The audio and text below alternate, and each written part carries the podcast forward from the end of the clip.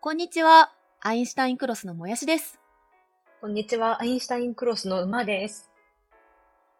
このポッドキャスト、アインシュタインクロスのコズミックフワットは、天文同人サークル、アインシュタインクロスのうまうまともやしの二人が、天文学についてふわっと語るのがコンセプトの番組です。うまうまさん、最近は何か面白いことありましたか？そうですね、最近は、あ、あの、文房具をちょっと新しく買った話で、天文つながりなんですけど、はい。なんか私、あの、小さいメモ帳で、ダイアログノートっていうのが好きなんですよ。はい。はい。で、なんか、それの天文柄というか星座柄みたいなのが出まして、一度、前に多分何ヶ月か前に発売になったんですけど、あまりに人気ですぐ品薄になってしまったのを、また再度発売しますよってなったのを、いそいそと、あの、ちゃんと注文して届いて、ちょっと今手元に今日あるので、あの、ウキウキしているっていう感じなんですよね。ダイアログノートってどういうノートなんですか？なんかコンセプトは、小さいメモ、なんでしょう、小さいノート、B6 サイズぐらいの本当に小さいんですよ。はいはい。で、なんか結構気軽にどんどん書きましょうっていう感じで、なんかちょっと手帳とかって、あの、すごい可愛かったり、おしゃれだったりする、なんかちょっと気を張っちゃうところが、まあ、あったりもするじゃないですか。わかりますわかります。なんかあの、何でしたっけ、バレットジャーナルで有名な、うんうんあの、分厚い、すごいいい感じの質のやつとか、ロイヘットトルム。そうそうそうそう、そうです。あの、緊張しちゃうんですよね。いいことを書かなきゃとか、はい。綺麗に書かなきゃみたいな。うんうんうん。なんですけど、なんか、まあ、別にそういうのを否定してるわけじゃなくて、なんかもっと気軽に走り書きとかできるような小さいノートっていう、なんかイメージなのかなって思ってるんですけど、はい。普段の売ってる柄は本当にシンプルな、ちょっとブラウン系の表紙にダイアログノートって書いてあって、ちょっと日付だけ書けるような表紙なんですけど、たまになんかそういうはい。珍しい柄が出て、今回は星空柄だったっていう、そんな経緯です。なんかあの、星空とか天文好きな人ってうん星柄のもの集めちゃったりとかしますよね、結構。ますよね。なんか、萌えさんもあれですか？そういうの買ったりします？私も結構その、私も今年の手帳は、はい。なんかロルバーンの星座の柄のやつなんですけど、はい、はい。なんかそれ以外にも、やっぱり文房具屋さんとかで見かけると、はい星座のペンとか、あとシャーペンの芯入れとか、あと筆箱とかいろいろ集めてて、もうなんか、だいたいこう、筆記用具が星だらけみたいな感じなんですよ、今。で、はい、はい。この前あの、星空にまつわる検定試験を受けてきたんですよ。ああ、はい。星検っていうのがあって、うんそれにちょっと行ってきたんですけど、はあの、試験、例えばセンター試験とか、うん今共通一時ですけど、はいあの、受けるときって、例えば英語の試験だと、英語の英単語書いてたらダメとか、ああ、ありますね。カンニングっぽくなっちそうそう、ゃう。そうそうそうそう。あとなんか地図の服着てきたらダメとか、なんかちょっといろいろあったような気がするんですけど、うんうんうん私会場について筆記用具開けて、え、これやばくね？みたいな。カンニング、カンニングセットだったわけでこすね。れ全部カンニングじゃね？みたいな感じでしたけど、まあ何も言われなくて。なるほど。音がめなしした、とりあえず。お咎めなしでしたし、そっから出なかったんで大そ丈夫でした。もうちょ、ちょっとヒヤヒヤしました。え、でも、どうなんですか？結構その検定って天文好きが受けるイメージというか、まあ、だと思うんですけど、うんうんそういうはいグッズそうだと持ってる人周りにもいたんじゃないですか？だから、あの、着てる服が星柄の人とか普通にいるわけですよ。それはなんか、そ、そ、それって大丈夫かなってちょっと思います。なんか文房具はまだわかるんですよ。普段使いしてるんだろうな。うんふはいはいはい服は、それはを狙ってというか、こう、もう、ライブ会場に来るオタクみたいな感じでしょ？そうそうそう、そんな感じだと思います。イベント。銀河柄のスカートとか、あ、なるほどね。普通になんかはい製図とかじゃなくって、うんうん。そういう人とかもいらっしゃいましたね。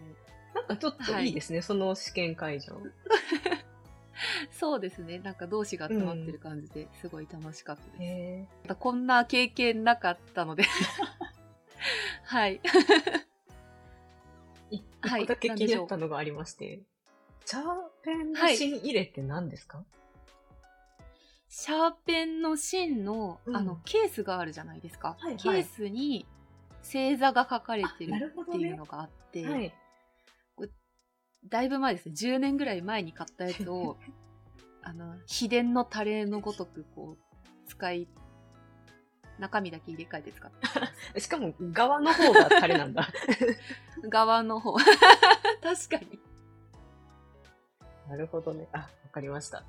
はい。ということで、今回もはいこんな感じでよろしくお願いします。お願いします。今回も前回に引き続き、最近気になった天文ニュースについてお互い紹介していこうと思います。じゃあ、うまうまさんからお願いします。はい。今日は私一つ持ってきてまして、えっ、と、はい。1月の4日かなに出ていたニュースなんですけれど、はい。タイトルが、えっ、と、ケプラー衛星による惑星候補の中で最も近い地球型惑星を発見っていう、あの、アストロバイオロジーセンターっていう、まあ、あの、自然科学研究機構の中の一つの研究機関が出してるニュースだったんですけれど、はいはい。えっと、まず何の話題かっていうと、あの、太陽系外惑星っていう、まあ第二の地球とかそういう太陽系以外の惑星のお話の研究なんですけど、はい。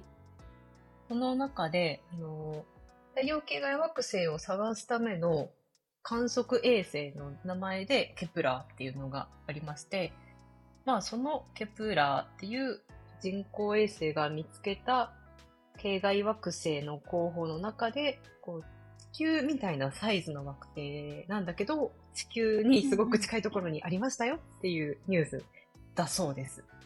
へえ。はい。で、これなんか何が面白いかとか何がこう、なんだろうな、我々にとって身近かみたいな話で言うと、はいあ。の、スバル望遠鏡も観測に、まあ、なんか貢献しましたよみたいなお話なんですね。はい。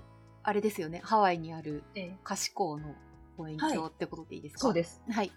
はい、そうです。日本があの所有している、こううんうんハワイに置いてある大きい望遠鏡のスバル望遠鏡なんですけど、そこに、あの太陽系外惑星観測用の近赤外線分光器 IRD っていうものが、まあ、搭載されてるんですけれど、はい。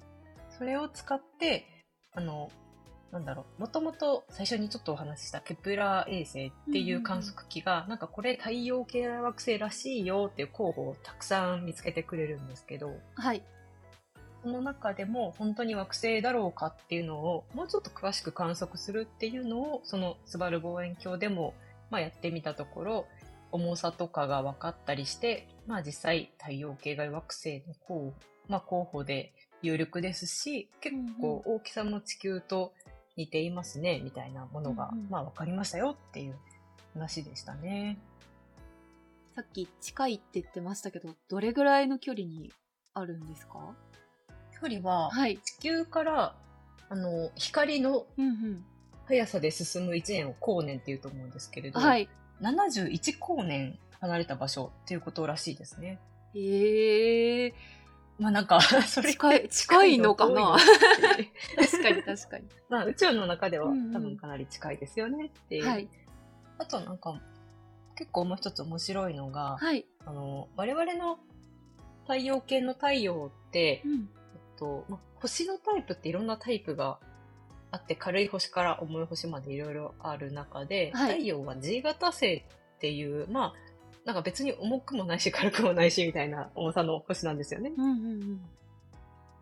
で、今回見つかった、ちなみにそうだ、今回見つかった惑星の名前は K2415 っていうらしいんですけど、はい。415b かな。で、その K2415b っていう惑星の真ん中にある、まあ、その星にとっての太陽みたいなのは、なんかすごく温度が低くて、すごく小さい星だったらしくて、はい。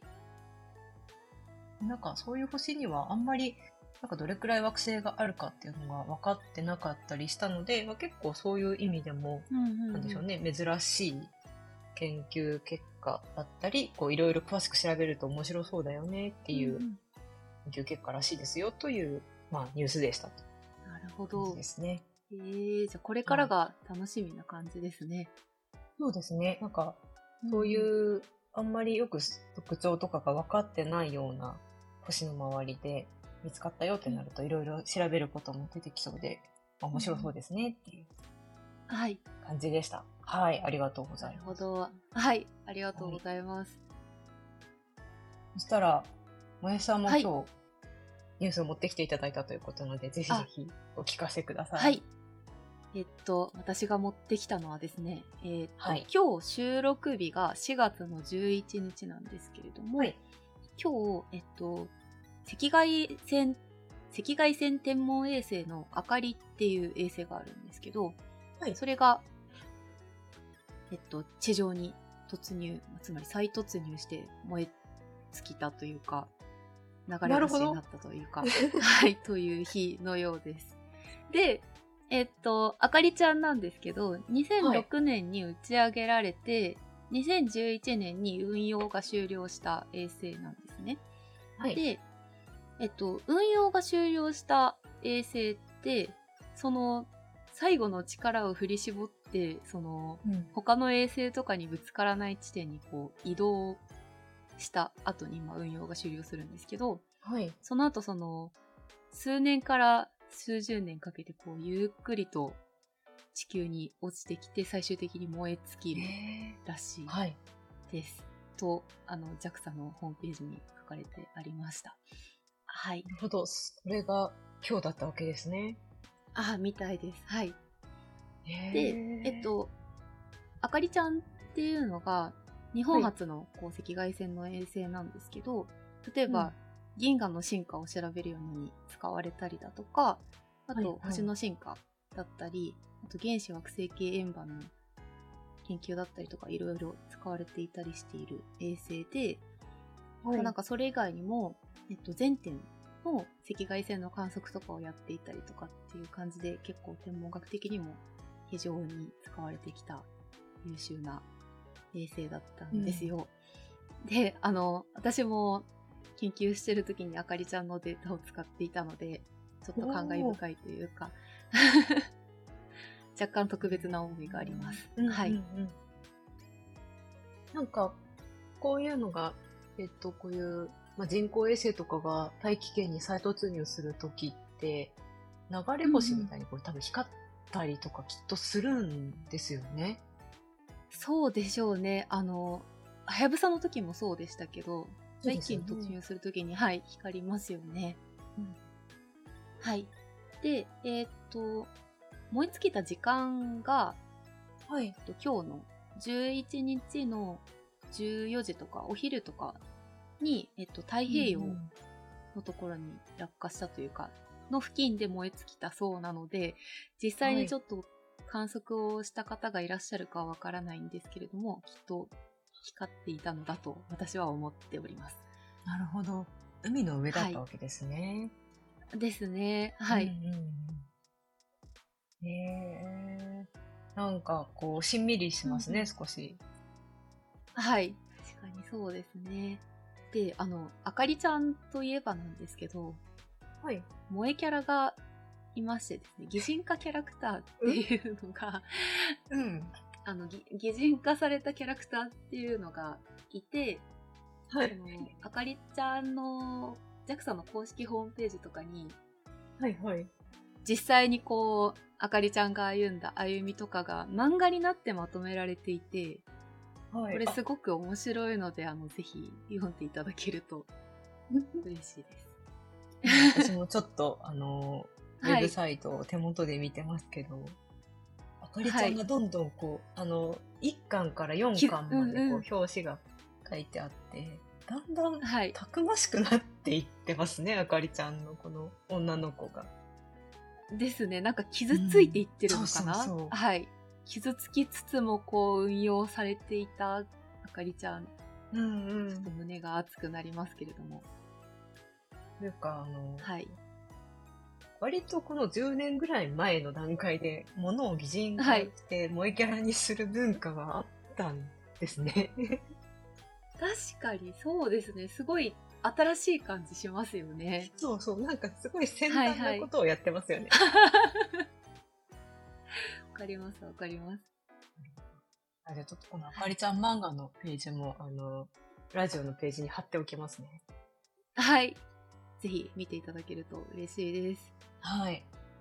はい。はい。ということで、今回は、えっと、それぞれ天文ニュースを紹介したということで、私の方からは太陽系外惑星発見のお話と、萌さんの方からは、えっと、赤外線天文衛星あかりちゃんが、大気圏に再突入したらしいですよっていうお話を紹介させていただきました。はい。また、次回も同じような感じで天文ニュースだったり、星空の話とかしていけたらいいなと思っています。うん、はい、はい、よろしくお願いします。はい。はい。ということで、また次回もこの番組でお会いしましょう。さようなら。さようなら。